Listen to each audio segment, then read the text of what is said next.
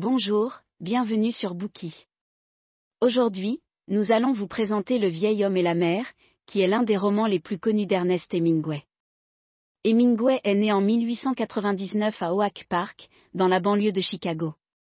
Il participe aux combats des deux guerres mondiales, ainsi qu'à ceux de la guerre civile espagnole, qui lui causent de graves séquelles physiques et psychologiques. Confronté très jeune au déchaînement de violence de la Première Guerre mondiale, Hemingway a une vision pessimiste du monde. Dans l'entre-deux-guerres, beaucoup de romans américains mettent en scène des personnages égarés dans la vie et profondément insatisfaits de la société. Les auteurs de ces œuvres sont appelés la génération perdue. Hemingway en est le chef de file. Publié en 1952, Le vieil homme et la mer raconte l'histoire d'un vieux pêcheur cubain, qui, après être resté en haute mer pendant 3 jours et 2 nuits, rentre chez lui les mains vides. Ce roman est inspiré de personnes ayant vraiment existé et d'événements réels. Santiago, le personnage principal du livre, est le double de l'ami d'Hemingway, le pêcheur Gregorio Fuentes. Les deux hommes se rencontrent sur la mer en 1928, lorsqu'Hemingway, pris dans une tempête, est sauvé par Fuentes. Ils deviennent dès lors des amis très proches. Hemingway passe de nombreuses années à Cuba et va souvent pêcher avec Fuentes. L'histoire du roman Le vieil homme et la mer est tirée d'une aventure qui est arrivée à Fuentes. Ce dernier a un jour attrapé un gros poisson, mais en retournant au port, des requins ont attaqué sa prise. Il n'en est resté à la fin que la tête et les arêtes. Le récit de Fuentes émeut beaucoup Hemingway, qui, en 1936, le retranscrit en détail dans un article publié dans un magazine. À la fin de l'année 1950, Hemingway commence à écrire Le vieil homme et la mer alors qu'il vit encore à Cuba. Il ne lui faut que 8 semaines pour terminer son manuscrit. Le vieil homme et la mer connaît dès sa publication un énorme succès. Hemingway reçoit le prix Pulitzer en 1953 et le prix Nobel en 1954 pour ce roman. Bien que simple et relativement court, ce livre est riche de sens et constitue sans doute le plus grand chef-d'œuvre d'Hemingway, qui est alors à l'apogée de sa carrière d'écrivain. À propos de cet ouvrage, l'auteur déclare « Cette prose est l'aboutissement d'une vie de travail. Bien que concise et facile à lire, elle rend compte de toutes les dimensions du monde sensible et de la psychologie humaine. C'est ce que j'ai écrit de mieux jusqu'à présent. » L'écrivain américain William Faulkner a quant à lui affirmé « Le temps démontrera que Le vieil homme et la mer d'Hemingway est la meilleure création de n'importe qui de nous autres. Je veux dire de ses contemporains et des miens. Cette fois-ci il a découvert Dieu, le Créateur. Qu'est-ce qui fait de ce roman un chef-d'œuvre? C'est ce que nous allons voir dans ce Bookey. Pour cela, nous résumerons d'abord le roman. Nous analyserons ensuite le personnage de Santiago. Puis, nous nous pencherons sur la théorie de l'iceberg d'Hemingway. Enfin, nous nous intéresserons au message écologique du roman. Première partie, résumé du roman. À Cuba, sur la côte près de la Havane, vit un vieux pêcheur nommé Santiago qui n'a pas pris un seul poisson depuis 84 jours. Les 40 premiers jours, il est accompagné dans ses sorties en mer par un garçon nommé Manolin. Mais comme Santiago semble maudit, les parents de Manolin finissent par lui interdire d'aller pêcher avec le vieil homme. Manolin n'obéit à ses parents et part à la pêche avec son propre bateau. Très vite, il attrape 3 poissons. Même s'il ne pêche plus avec Santiago, il continue de penser à lui, et il a mal au cœur à chaque fois qu'il le voit rentrer bredouille au port. C'est avec Santiago que Manolin a appris à pêcher dès l'âge de 5 ans. Aussi aime-t-il tendrement le vieil homme. De son côté, Santiago ne désespère pas de finir par attraper quelque chose, et continue de prendre la mer chaque jour. C'est un homme pensif qui a de nombreuses taches brunes sur le visage, des rides profondes sur le cou, et des cicatrices sur les bras. Ses yeux bleus sont comme la mer, joyeux et invaincus. Après 84 jours de pêche infructueuse, Santiago dit à Manolin qu'il a l'intention de s'aventurer en haute mer le lendemain pour ramener enfin une prise. Quand le vieil homme était jeune et qu'il était marin sur un bateau, il a vu un lion sur la côte africaine. La nuit qui précède son départ en haute mer, Santiago rêve de ce lion. Peu avant l'aube, le vieil homme fait ses adieux au garçon et prend la mer. Comme l'eau est calme, il s'éloigne beaucoup de la côte. Il accroche un appât au bout de chacun de ses hameçons, puis il lance ses lignes en les gardant bien droites, afin qu'elles s'enfoncent plus profondément dans l'eau. Il aperçoit à cet instant un oiseau de proie noir avec d'énormes ailes qui tourne dans le ciel, et qui plonge de temps en temps en direction de la surface de la mer. Santiago pense que l'oiseau a découvert du poisson.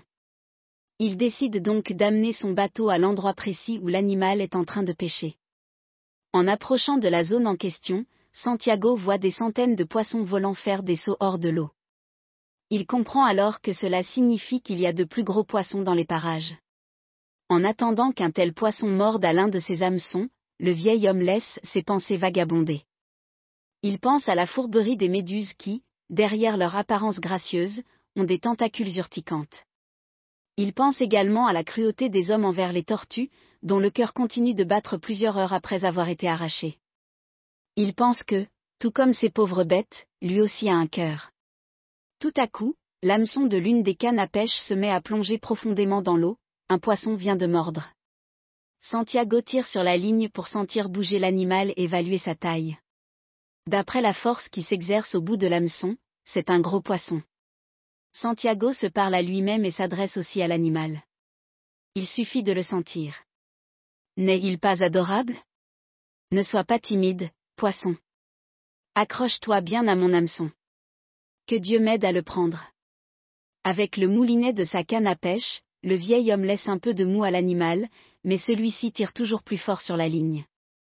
Faisant alternativement aller sa canne d'un côté puis de l'autre à l'aide de ses deux bras, Santiago essaie de toutes ses forces de ramener le poisson vers lui. Mais la ligne ne raccourcit pas, et est si tendue que des gouttelettes jaillissent sur le bateau. Craignant qu'elle ne finisse par se rompre, le vieil homme se penche en arrière et appuie ses pieds contre le bastingage afin de compenser, avec son propre poids, la traction exercée par l'animal. Cramponné à sa canne, Santiago est entraîné au large avec son bateau par le poisson. Il est soulagé que l'animal nage tout droit et ne cherche pas à plonger, car, alors, le vieil homme ne saurait pas quoi faire. Il aimerait que Manolin soit là pour l'aider. Il enroule sa ligne autour de lui et s'appuie contre la proue du bateau, faisant de son mieux pour tenir l'effort. La nuit tombe. Depuis midi, le poisson accroché à l'hameçon n'a pas cessé de nager dans la même direction. De son côté, le vieil homme n'a pas cessé de tirer sur sa canne à pêche. Deux dauphins fendent l'eau et sautent à côté du bateau. C'est une parade nuptiale qui commence. Santiago se met alors à avoir pitié de l'animal au bout de sa ligne. Malgré sa formidable force, il est seul. Santiago se souvient de la fois où il a attrapé la femelle d'un couple de poissons. Manolin était avec lui. Lorsque le vieil homme a pris cette pauvre créature à son hameçon, le poisson mâle s'est mis à tourner autour d'elle dans un état de panique totale. Une fois sa compagne assommée dans le bateau, l'animal a sauté haut dans les airs, comme s'il essayait de voir où elle était. Santiago se sent triste en repensant à cette scène. Manolin lui manque beaucoup et il aimerait vraiment qu'il soit avec lui à cet instant. L'aube du deuxième jour se lève. Santiago décide de couper les lignes de ses autres cannes pour les avoir en réserve, au cas où la sienne casserait. À ce moment-là, le poisson bondit et fait tomber le vieil homme dans son bateau. En tombant, le pêcheur se blesse en dessous de l'œil et se met à saigner. Il parvient néanmoins à se relever, et se dit qu'avec toutes les lignes de rechange dont il dispose maintenant, l'animal ne pourra pas continuer indéfiniment à remorquer son embarcation. D'une voix douce, il lui dit « Poisson, je resterai avec toi jusqu'à la mort. » Pour reprendre des forces, Santiago mange le petit thon, qu'il avait attrapé avant que le gros poisson ne morde à l'hameçon. Cependant, il est soudain pris d'une crampe dans la main gauche, qui est celle avec laquelle il tient la canne à pêche. Ainsi, tout en mangeant, il prie Dieu de lui venir en aide et de faire disparaître sa crampe. Au bout d'un moment, Santiago remarque que le bouchon de son hameçon émerge peu à peu hors de l'eau et que le gros poisson affleure lentement à la surface. L'animal scintille sous le soleil matinal. Sa tête et son dos sont violet foncé. Il a des rayures de la même couleur sur les côtés. Son rostre est long, et fin comme un fleuret. Le poisson replonge, et Santiago voit sa queue qui ressemble à une grande faux. C'est la première fois que le pêcheur voit un tel animal. C'est un marlin. C'est le plus gros poisson qui ait jamais mordu à ses hameçons. Le vieil homme est donc bien décidé à l'attraper et à le tuer, quelle que soit sa force. Santiago est réticent à se servir d'une arme contre l'animal, mais il veut qu'il sache ce dont un homme est capable. À midi, la crampe de Santiago disparaît. il continue à tirer la ligne enroulée autour de son corps à la force de son dos. À chaque fois que ses muscles lui font mal, il la déplace légèrement. Lorsque le ciel s'assombrit, le vieil homme se sent complètement épuisé. Il se souvient du jour où il a fait un bras de fer avec un noir. Dans une taverne de Casablanca, lui et cet homme sont restés toute une nuit le coude posé sur une table à s'affronter. Au lever du jour, les parieurs, las de ce match interminable, ont voulu tirer au sort le vainqueur et en rester là. C'est alors que Santiago a rassemblé toutes ses forces et est lentement parvenu à faire basculer la main de son adversaire sur la table. Suite à cet événement, beaucoup se sont mis à l'appeler le champion. Sa victoire lui a fait prendre conscience qu'il pouvait battre n'importe qui s'il le voulait vraiment. Un coryphène mord à l'hameçon de l'une des dernières cannes à pêche que Santiago a laissées. Ce sera le prochain repas du pêcheur. Le vieil homme croise les rames du bateau et les attache à la poupe, en espérant que cela ralentisse un peu le marlin.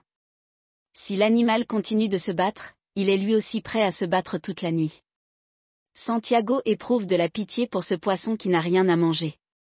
Il pense à l'attitude noble et digne de cet animal, et juge qu'aucun homme ne mérite de le manger. Il veut malgré tout le pêcher, car un pêcheur est né pour cela. La nuit tombe. Santiago n'a pas dormi depuis près de 48 heures. Il profite donc d'un instant où le marlin est calme pour faire un petit somme.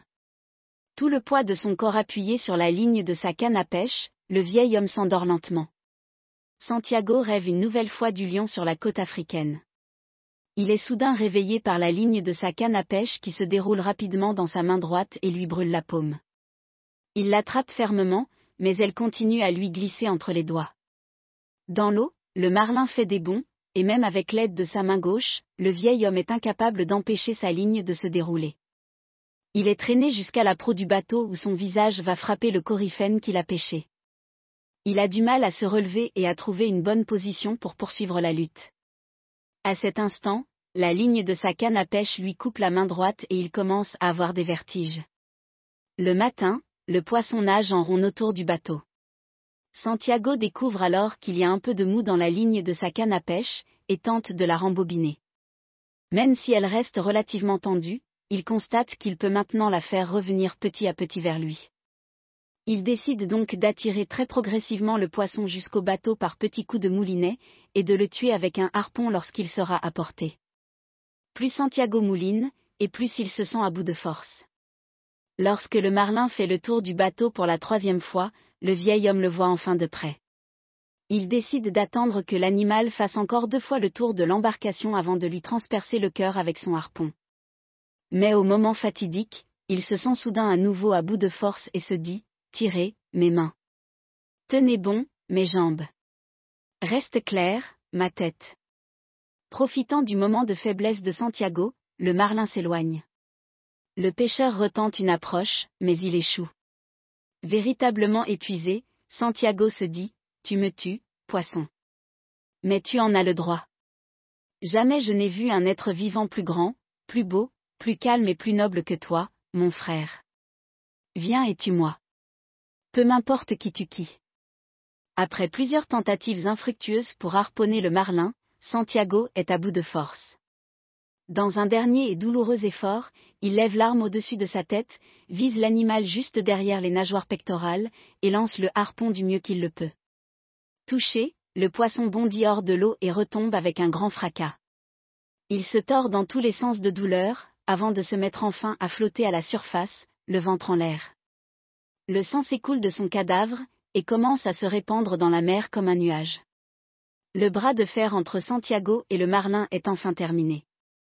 Le vieil homme n'en peut plus, mais il doit trouver un moyen de ramener sa prise au port. Comme l'animal est beaucoup plus gros que le bateau, il est impossible de le hisser à bord. Le pêcheur décide donc de le laisser dans l'eau et de l'arrimer à son embarcation avec une corde. Il attache la tête à la proue du bateau et la queue à la poupe. Il est certain que ce poisson pèse plus de 680 kilos, et il se demande déjà combien il pourra le vendre. Il installe ensuite sa voile, et met le cap sur le port. Cependant, le sang du marlin continue de se répandre dans la mer, ce qui attire un grand nombre de requins autour du bateau. Le premier à apparaître est un requin taupe bleu très rapide aux dents extrêmement acérées. Il est très agressif et déterminé. C'est pourquoi Santiago se résout à le tuer. Le prédateur arrive très vite à portée du cadavre du marlin et lui mord la queue. Le vieil homme entend le bruit de la chair qu'on déchire. Avec beaucoup de force et de dextérité, il enfonce profondément son harpon dans la tête du requin, qui, mort sur le cou, se retourne sur le ventre, et sombre avec larmes dans les profondeurs de la mer. Le requin a eu le temps de s'emparer d'environ 18 kilos de chair du marlin. Cela énerve Santiago qui considère que s'en prendre à son poisson, c'est s'en prendre à lui-même. Il se dit qu'il a peut-être eu trop de chance d'attraper un si gros animal, et qu'il faut maintenant en payer le prix. Il refuse néanmoins la défaite, l'homme peut être battu, mais jamais vaincu. Santiago sait que le sang du marlin et du requin taupe bleu va attirer d'autres prédateurs. Comme il a perdu son harpon, il attache son couteau à une rame, et se prépare à accueillir tous ceux qui oseront s'attaquer à sa prise. Même si le marlin est entamé, il reste encore à peu près intact, et ce serait commettre un péché que de perdre espoir. 2 heures plus tard, 2 requins font leur apparition. L'un d'eux disparaît sous le bateau, tandis que l'autre se précipite vers la queue entamée du marlin. Santiago lui met un coup de couteau dans la tête, puis un second dans l'œil. L'animal mortellement blessé coule au fond de la mer. Mais, pendant ce temps, le premier requin en profite pour dévorer la prise du pêcheur.